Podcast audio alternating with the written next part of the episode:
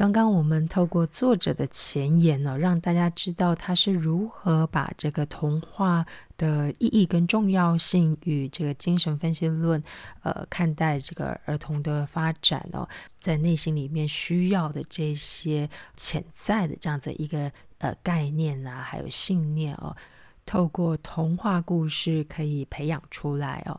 那他当然还有一个重要的提醒，他说呢。应该要让孩童自己体验童话，不要去点破，应该要产生哪些共鸣哦，这样子的想法啊。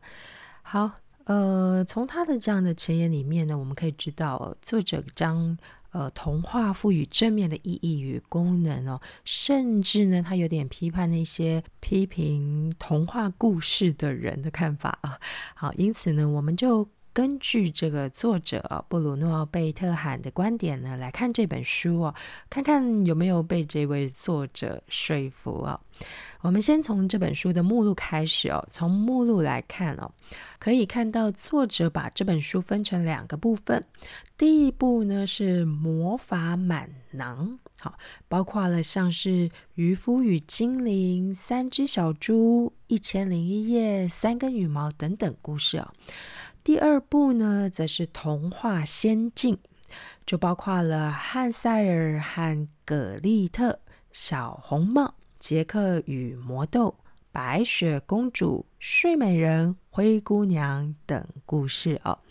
好，我就先挑第一则渔夫与精灵来读哦，让大家先感受一下作者的写作风格、叙事铺陈的方式啊。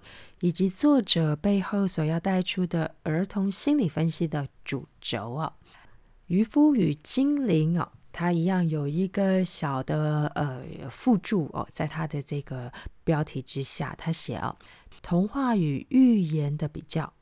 童话之所以有说服力，在于它对想象的吸引力，以及让我们深陷其中的迷人结局。他在标题下有这样子的一个注解。好，我们就来看一下内文哦。他说：“渔夫与精灵讲述一名穷苦的渔夫四次朝海中撒网。第一次捞到一只死驴，第二次捞到装满泥沙的水壶，第三次的收获比第二次还糟，是一堆破陶片和碎玻璃。等到……”第四次拉起渔网时，里面有一个铜制的壶。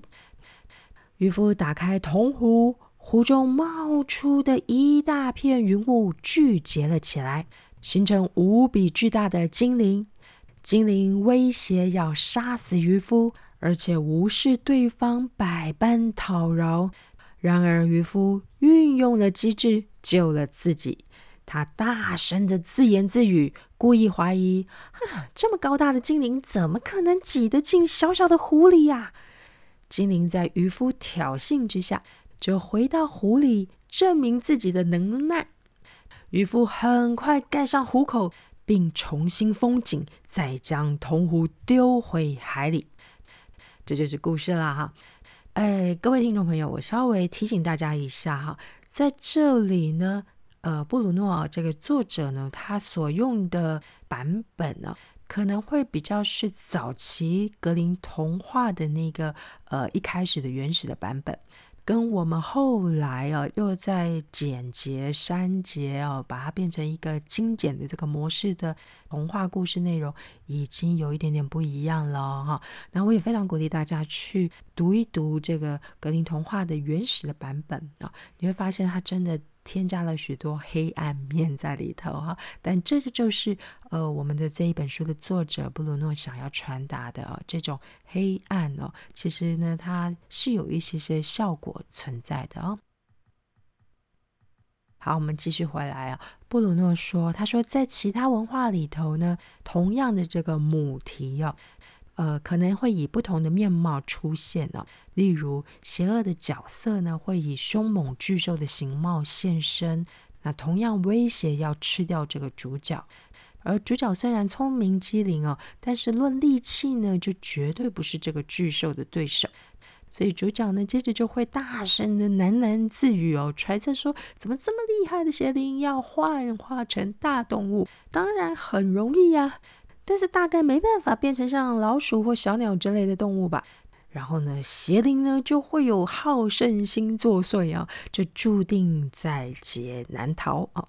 那为了证明自己没有什么办不到的，邪灵就会摇身一变变成了小动物，接着就被主角轻松的消灭了啊。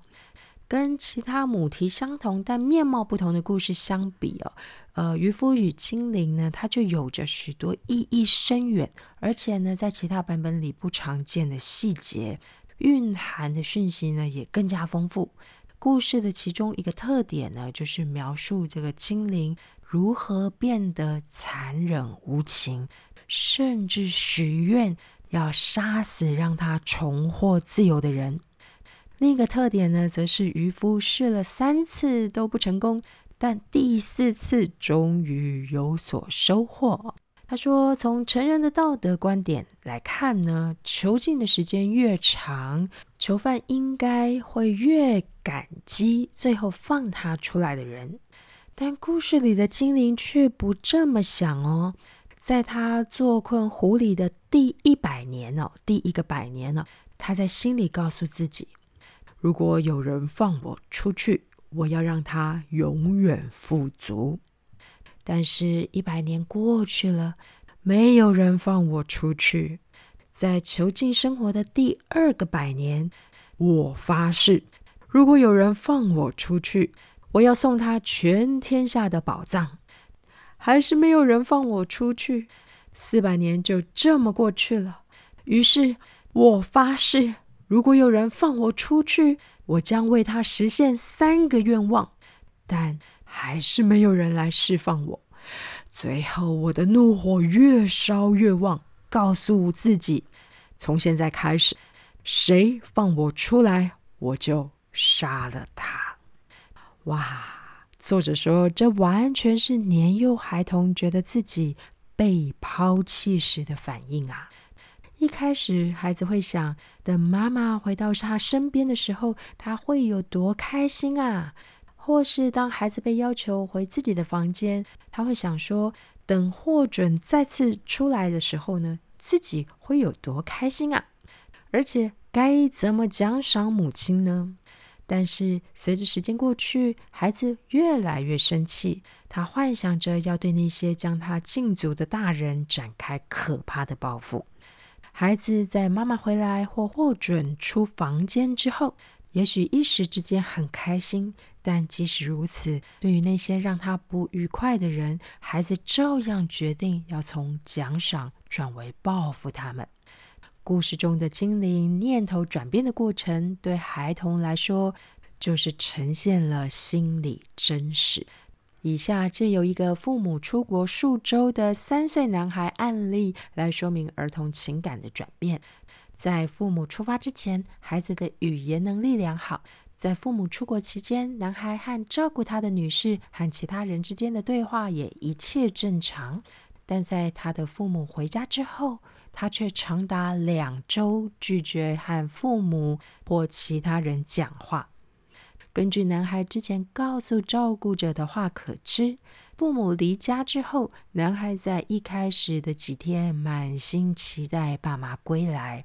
但是父母不在一周之后，他开始讲到爸妈离开这件事让他多么生气，还有他要怎么在爸妈回来时报复他们。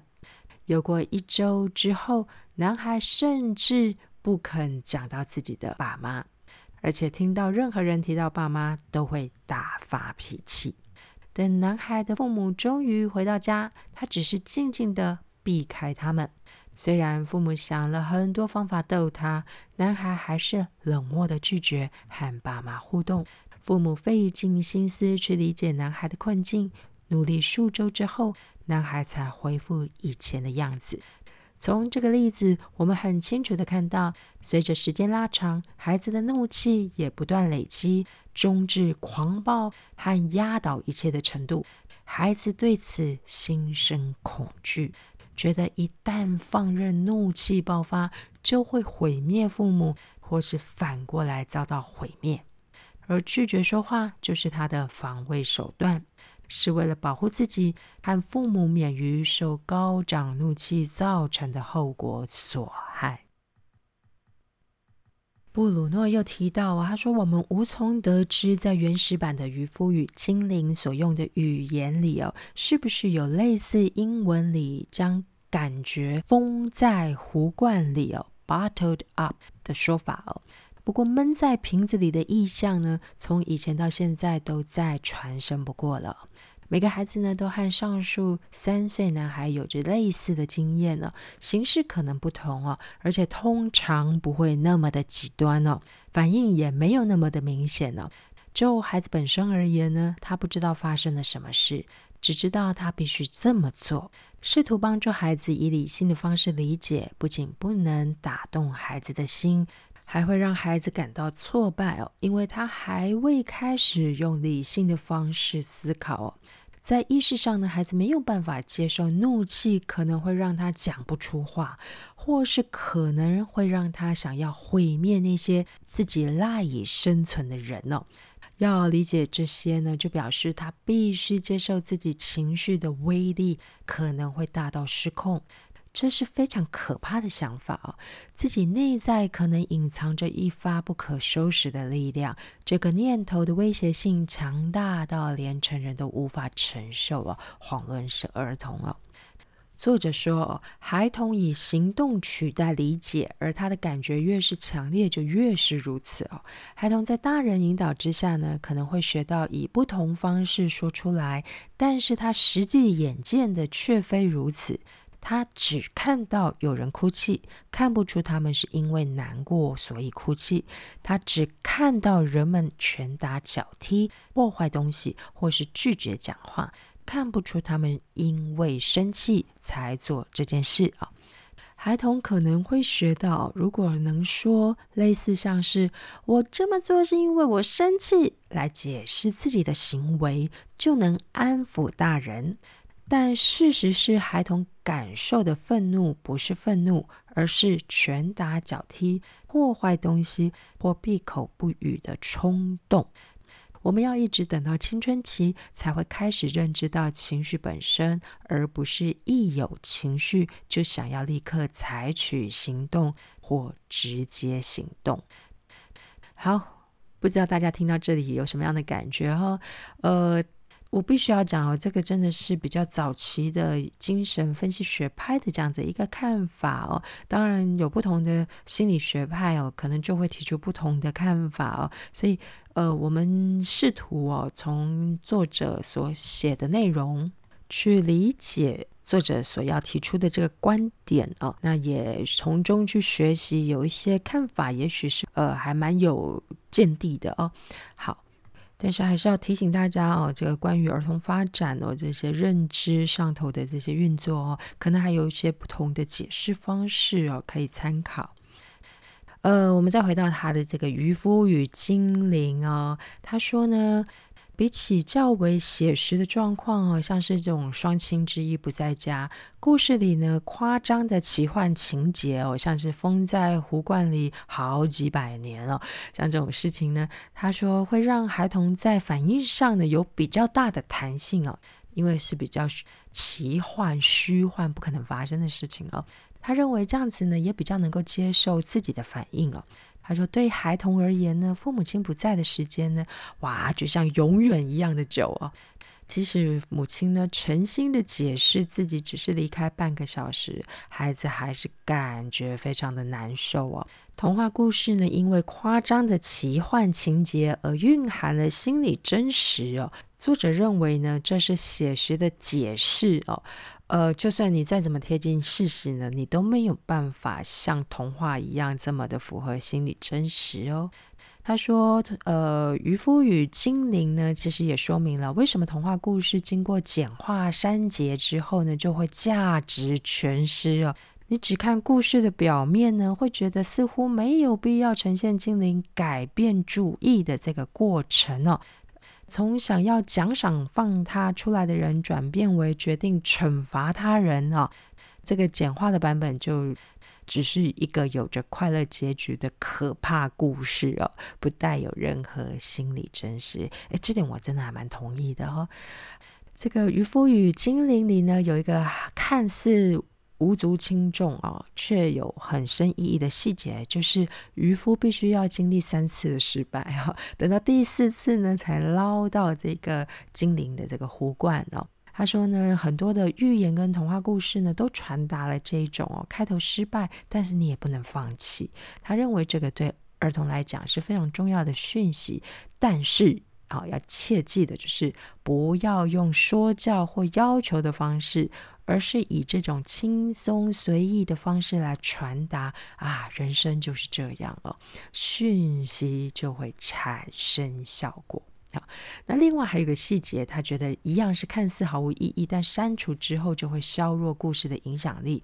也就是，呃，跟刚刚这个渔夫经过四次努力终于成功对比的是，精灵的怒气也是经过四个阶段发展哦。他认为这有相互的呼应哦。那这个细节呢，就把这个父母啊跟渔夫的成熟。跟精灵哈，跟孩子哈，这个不成熟啊，他把它相提并论啊。那并且试图呢去处理每个人在人生初期就面临的扼要问题，也就是让情绪或理性主宰一切。OK。不知道各位听众听到这里哦，有没有觉得儿童精神分析学派透过童话故事向儿童传递的意向哦？呃，他所做的这样的故事分析，似乎打破了我们一般对于童话故事的想法或感受哦。呃，也不知道作者有没有说服你哦。但我自己读这本书的时候呢，觉得作者提出呃有些部分的观点，其实还蛮让人意外哦。有时觉得认同，有时又觉得哎，会不会有例外呢？啊，就像他呃举出的这个三岁儿童生气父母离开他的例子，他自己后来也有说到，他说多数的孩子不会有如此强烈的反应哦。那对于这些其他多数的孩童而言呢，会不会呃和他们讨论故事中的情节啊、情绪、行为等，其实也可以哦，呃更加强化他们的认知思考呢？好，留给大家想，我们再休息一下。